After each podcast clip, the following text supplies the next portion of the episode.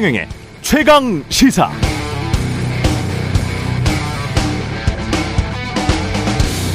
네, 이원석 검찰총장이 국감장에서 이런 말을 했다고 합니다. 검사가 검찰을 떠나는 이유를 생각해 보시라. 검사는 시간의 수당도 야근 수당도 휴일 수당도 없지만 밤새 일하고 주말에도 나와서 일한다. 저도 검사로 일하는 동안 6주 동안 집에 들어가지 않고 일한 적도 있다. 그런 검사들에게 당신들 특수활동비 몇 푼 가져가 따로 쓴 것이 아니냐고 한다. 검찰 집단이 부패한 집단인 것처럼 이야기하면 저도 정남이가 떨어져서 내가 여기서 왜 밤새워서 주말에 나와서 일하고 있는가 생각이 들 것 같다. 네. 그래서 특활비 마음대로 써도 된다는 말은 아니겠죠. 시간의 수당 안 받아도 그 정도면 돈 권력 많이 누리고 있는 것 아닙니까? 아, 검사들, 일, 검사들이, 일부 검사들 죄 짓는데 죄 대충 봐줬던 것 같다. 국민들은 그렇게 생각하는데 말이죠.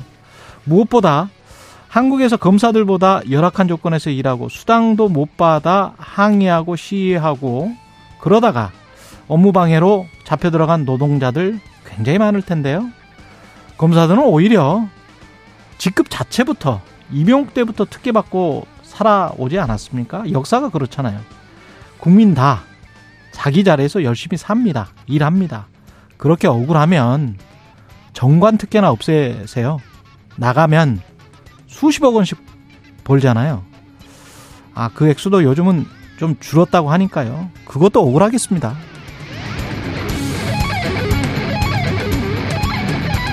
네.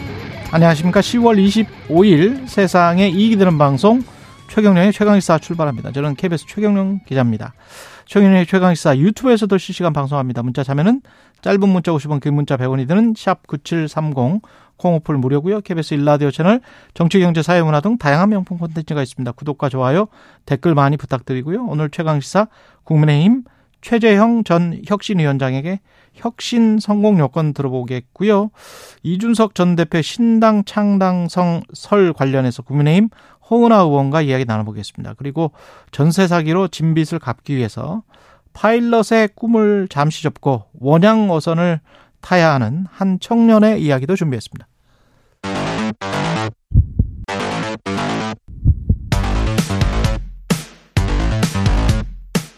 오늘 아침 가장 뜨거운 뉴스 뉴스 unboxing 네 뉴스 unboxing 시작합니다. 민동기 기자 김민하 평론가 나와 있습니다. 안녕하십니까? 안녕하십니까? 예. 6주 동안 집에 들어가지 않고 일한 적도 있다고 검찰총장이 이야기했는데 저는 5일 동안 아, 집에도 못 들어가고 밤을 계속 새서 일한 적도 있고요. 어, 초년병 때는 시간의 수당을 너무 많이 받아서 사장이 고발당할 수 있기 때문에 60 몇만 원인가를 오히려 반납을 한 적이 있습니다. 예, 그렇게 열심히 일했는데 20몇 년 전 일입니다만 예, 근데 감사하게 살고 있습니다. 아니, 그러니까 검사들이 예. 열심히 일을 안 한다는 그런 취지가 아니었지 않습니까? 예. 국정감사에서. 그렇죠. 다만 이제 특수활동비라든가 음. 뭐 이런 거를 좀 더 투명하게 해라. 그렇죠. 예, 이런 취지였는데 어. 이제 검찰총장이 열심히 일을 한다 우리 뭐 그렇게 얘기를 하면은 시간의 수당을 받으세요. 그렇죠. 핀트가 네, 안 맞는 공무원들처럼 시간 시간의 수당을 적법하게 받고 특활비를 투명하게 공개하시면 되잖아요. 근데 제가 그 검사들뿐만이 아니라 저는 네. 검사에 이제 한정해서 말씀드리는 게 아니라 음. 대한민국의 이제 전반적인 정서랄까요 그런 게 있는 것 같아요. 그렇죠. 그러니까 뭘 바꾸자 네. 그러면 음. 그리고 어떤 뭐 문제가 있다 그러면 음. 내가 얼마나 이 조직에 뭘 했는데 내지는 그렇죠. 내가 얼마나 열심히 살았는데 네. 뭐 내가 그런 자격도 없어 이러면서 억울하다고 합니다 보통 억울하다고 하면서 그 문제를 바꾸자라고 하는 거에 대해서 막 저항을 막 하거든요. 그렇죠. 그러니까 그게 사실은 젊었을 때부터 열심히 일하고 뭐 노력을 하고 이런 게 음. 그거 자체를 이제 평가받고 좋은 점도 있는데 그게 이제 어떤 부조리를 바꾸는 데 있어서 내가 억울하기 때문에 못 바꾸겠다 이렇게 되면 안 되는 거잖아요. 그럼요. 다른 문제죠. 그건. 그렇죠. 전혀 다른 문제. 근데 우리 사회가 그렇게 돼가는 것 같아서 걱정이고 그게 이제 경제 뉴스하고 또 연결이 되는 게 우리 또 그 다루려다가 못 다룬 뉴스 중에 네. 잠재 성장률이 계속 이제 하락을 해가지고 우리가 앞으로도 어렵다 이런 뉴스 있지 않습니까? 그렇죠. 잠재 네. 성장률이 내려간 것 중에 하나가 생산성이 이제 우리가 뒤떨어져 뒤떨어지고 그렇죠. 이 저출산 고령화가 앞으로도 이제 심각해져서 이 문제가 있는데 생산성을 또 이 늘리는 문제 중에 하나가 이 여러 가지 구조가 바뀌어야 되는 문제, 부조리를 해결해야 되는 문제, 또 조직 문화가 바뀌어야 되는 문제 여러 가지 중첩되어 있을 텐데 이런 뭐 문화들이 가로막는 것도 제가 볼 때 있는 것 같아요. 음. 이 생산성의 문제지 않습니까? 사실 젊을 때 이렇게 다 갈아 놓고 이 어떤 중장년층 되고 노년층 됐을 때 사실 이렇게 억울하다고 생각하는 거 음. 그런 생각도 들어서 그런 여러 가지 생각을 하게 되는 그러한 발언들이었습니다 사실. 그리고 너무 쉽게 그 시험을 저도 뭐 언론사 수백 대 일의 경쟁력을 뚫고 들어왔지만 한 번 시험 봐서 그걸로 인생이 결정이 되는 이런 시스템은 생산성 향상에는 전혀 도움이 되지 않습니다. 그렇죠. 어떤 나라도 이런 식으로 그 특히 선진국들 같은 경우 이런 식으로 고시에 몰빵을 해주고 온갖 특혜를 다 주고 20대 때 열심히 공부를 공부라는 게 또 사실은 딱 그런 의미는 아니거든요. 하여간 성적이 좋아서 성적이 좋아서 사법고시만 패스하면 또는 뭐 의사고시만 패스하면 모든 게 마치 융탄처럼 쫙 깔려 있는 그래서 빨간 카페트 어만 밟고 살 수 있는 아주 개런티가 된 삶, 보장된 삶 어디가 그런 데가 있습니까? 자본주의 사회가. 그리고요. 예. 대한민국 국민들은 다 열심히 일을 합니다. 그렇죠. 다만 이제 검사도 열심히 일을 하지만 그렇죠. 다른 부처라든가 일하는 분들에 비해서 권력이 더 많고 훨씬 많죠. 그렇기 때문에 또 감시를 받아야죠. 그렇죠. 예, 견제도 받아야 되는 것이고. 우리 사회만큼 또 정경원 주착이 심한 심해 온 나라가 없고 거기에 가장 그 큰 수혜자들이 검사들 아니에요? 네. 누가 뭐라고 해도 예? 법무부 장관 됐던 분들 중에서 과거에 김현장 뭐 가서 뭐 1년 만에 뭐 수십억 많잖아요. 1년 만에. 예. 국정감사에서 검사들이 왜 떠나느냐, 리더십에 문제가 있어서 떠나는 거 아니냐는 아, 국회의원 지적에 대해서 검찰총장이 답변한 아, 내용이었는데 관련해서 여러 가지 이야기가 나왔습니다. 구조적인 이야기들이 많이 있죠. 국민의힘 인요한 혁신위가 26일까지 구성되기로 한 것 같습니다. 그러니까 혁신위원 인선을 이제 목요일까지 마무리하겠다라고 네. 인유한 위원장이 밝혔는데요. 동아일보 보도를 보면 어, 혁신위는 이 위원장을 포함해서 7명 내외가 될 것이다 이렇게 보도를 하고 있습니다. 뭐 호남 출신 인사에게 참여 의사를 타진하고 있다라는 그런 보도도 나오고 있고 더 구체적인 이름도 한 두 사람 나왔는데 혁신위원회 박은식 호남 대한 포럼 공동 대표 그리고 김경률 회계사가 내정이 됐다라고 동아일보가 또 보도를 하고 있습니다. 뭐 호남 지역뿐만 아니라 다른 지역 출신도 골고루 배치할 것으로 보인다. 뭐 이런 내용이고요. 하태경 의원 같은 경우에는 비윤계도 포함돼야 한다라고 주장을 하고 있는데 어, 조선일보에 어, 인요한 위원장을 잘 아는 인사가 익명으로 인터뷰를 했더라고요. 어, 이분이 뭐라고 얘기를 하냐면 결국에는 영남 의원들에 대한 인적 쇄신이 가장 중요하다. 그래서 어떤 식으로든 쇄신안이 나올 것이다. 이렇게 얘기를 했고 어, 그리고 인유한 혁신위원회가 영남권 중진 등 당 주류 세력에게 수도권 출마를 제한하는 그런 인적 쇄신안을 내놓을 수도 있다. 뭐 이렇게 얘기를 하고 있습니다. 이제 두 가지 점에 대한 이제 생각이 드는데 인선과 관련돼서 지금 이제 이런 이름이 거론된 분들이 있어요. 어, 예를 들면 뭐 지금 이제 보도에 의하면 뭐 김경률 회계사 이런 분들이 거론이 되지 않습니까? 거의 이제 뭐 확정적이다. 뭐 이렇게 보도가 된 바도 있고. 호남 대한 포럼을 포럼을 이끄신다고 하는 박은식 씨 이런 분들이 거론이 되고. 그다음에 뭐 전주의 의원도 이제 거론이 되고. 그래서 이런 분들이 이제 지역적으로 이제 호남에 기반을 두고 있는 분들이고 뭐 여러 가지 맥락을 들어서 이제 그동안 국민의힘이 보듬지 못했던 부분을 좀 보겠다 뭐 이런 건데 근데 저는 이제 이분들은 이 거론된 분들은 최소한 공격수의 역할 하시는 분들이거든요. 제가 이분들을 폄훼하는 게 아니라 이분들이 뭐 혁신을 할 수 없는 분들이다라고 말씀드리는 게 아니라 예를 들면은 이분들이 진보의 영역에서 이제 활동을 하다가 또는 뭐 호남에서 어떤 뭐 정치 활동을 하려다가 뭐 이렇게 하다가 어, 이 내부의 예를 들면 그 호남 또는 어떤 진보 내부의 어떤 어, 한계를 느끼고 지금 어떤 보수 정치에 가담하게 된 그런 분들 아니겠습니까? 그러면은 진보의 내부의 어떤 문제를 지적을 한다든지 그런 데는 상당히 이제 뭐 목소리를 크게 낼 수 있는 분들인데 음. 지금 보수 정치가 무슨 역 무슨 혁신이 필요한가에 대해서 나름대로 역할을 할 수 있는 분들이냐라고 물어본다면은 그게 있는 분들인가는 저는 상당히 좀 의문이 있어요. 그리고 보수를 건설을 어떻게 할 것이냐? 그렇죠. 지금 이 문제를 바로잡을 것. 예를 들면은 국민의힘이 지금 가장 가장 필요한 혁신이 뭐냐라고 묻는다고 하면은 지난번에 강서구청장 보궐선거 패배 이후에 가장 크게 지금 놓인 이 숙제가 뭡니까? 윤석열 대통령하고 용산 이 대통령실하고의 관계 어떻게 설정할 거냐? 어. 그거를 총선 전략하고 어떻게 연결할 거냐? 뭐 이런 문제잖아요. 근데 그런 것에 대한 어떤 보관을 가질 수 있는 분들이냐라고 한다면은 그거는 좀 의문이지 않을까 유권자들 입장에서 이런 부분이 있고 특히 전주의 의원은 그런 이제 입장인 분은 또 아닌 거지 않습니까? 이런 걸 여러 가지 고려를 하면은 인선을 마지막까지 지켜봐야 되겠지만 적어도 지금까지 고려 이 언급된 분들을 보면은 좀 그런 기대를 갖기에는 충분치 않은 거 아니냐. 라는 생각이 들고요. 그 다음에 이제 지금 말씀하신 게 이제 영남권의 물갈이까지 이제 거론, 거론을 할 것이다. 예를 들면은 동일 지역구 뭐 삼선 어, 이상 출마 금지까지 얘기 나올 수 있다. 뭐 이런 보도가 나오는데 여기에 대해서 이제 과연 이제 그렇게까지 이제 할 수 있을 것이냐. 국민의힘이라는 어떤 당 차원에서 그 부분에 있어서는 오늘 이제 다른 어떤 우려가 나오는 보도도 있습니다. 그게 예를 들면은 지금 어 여러 가지 수습책 중에 국민의힘이 조기에 이제 총선 대응 방향으로 어, 좀 조직을 이제 여러 가지를 꾸리겠다라고 하는 보도가 지금 있는 거거든요. 그게 뭐냐면 지금 총선기획단을 미리 꾸리고 영재, 인재 영입위원회도 이제 차례로 발족하겠다라는 보도가 지금 있어요. 근데 총선기획단하고 인재 영입위원회라는 게 바로 그런 어떤 공천을 어떤 방향으로 할 것이냐. 그리고 어떤 인재를 영입할 것이냐. 이거를 주로 이제 다루는 어떤 그러한 기구 아니겠습니까? 그리고 이 총선 기획단이라는 데는 실질적으로 총선 기획 단장이 여러 가지 실무를 총괄하게 되는데 이게 사실 사무총장이 하는 역할이거든요. 음. 지금 사무총장이 이만희 의원이고 아시다시피 이제 영남권 TK 출신의 의원인 것인데 지금 그러면 당 대표, 연내 대표, 사무총장까지 다 영남권 의원들이 하는 과정에서 총선 기획단까지 이제 영남권 의원이 하는 건데 이 영남권의 이제 뭐 대거 물갈이를 이런 구조 속에서 하게 되는 거냐. 그리고 이제 김기현 대표는 그러면은 총선에 영남권에 출마 안 하고 그러면은 다른 데 출마하게 되는 거냐. 이런 의문이 줄줄이 이제 나올 수밖에 없다는 거죠. 그러면 이 부분 을 어떻게 정리할 수 있을 거냐에 대해서 유권자들이 의문을 갖게 되는 것이어서 과연 답이 나올 것이냐 앞으로 좀 지켜봐야 될 것 같습니다. 근데 혁신위에서 가장 중요한 거는 아까 김이나 평론가도 얘기했지만 용산에 대해서 얼마나 그렇죠. 이제 독립적인 네. 어떤 그런 위원을 꾸리고 바로 그 전에 뭐 검사 출신들이 대거 기용될 것이다. 대통령실에 있는 사람들이 대거 기용될 것이다. 공천 관련해서 그렇습니다.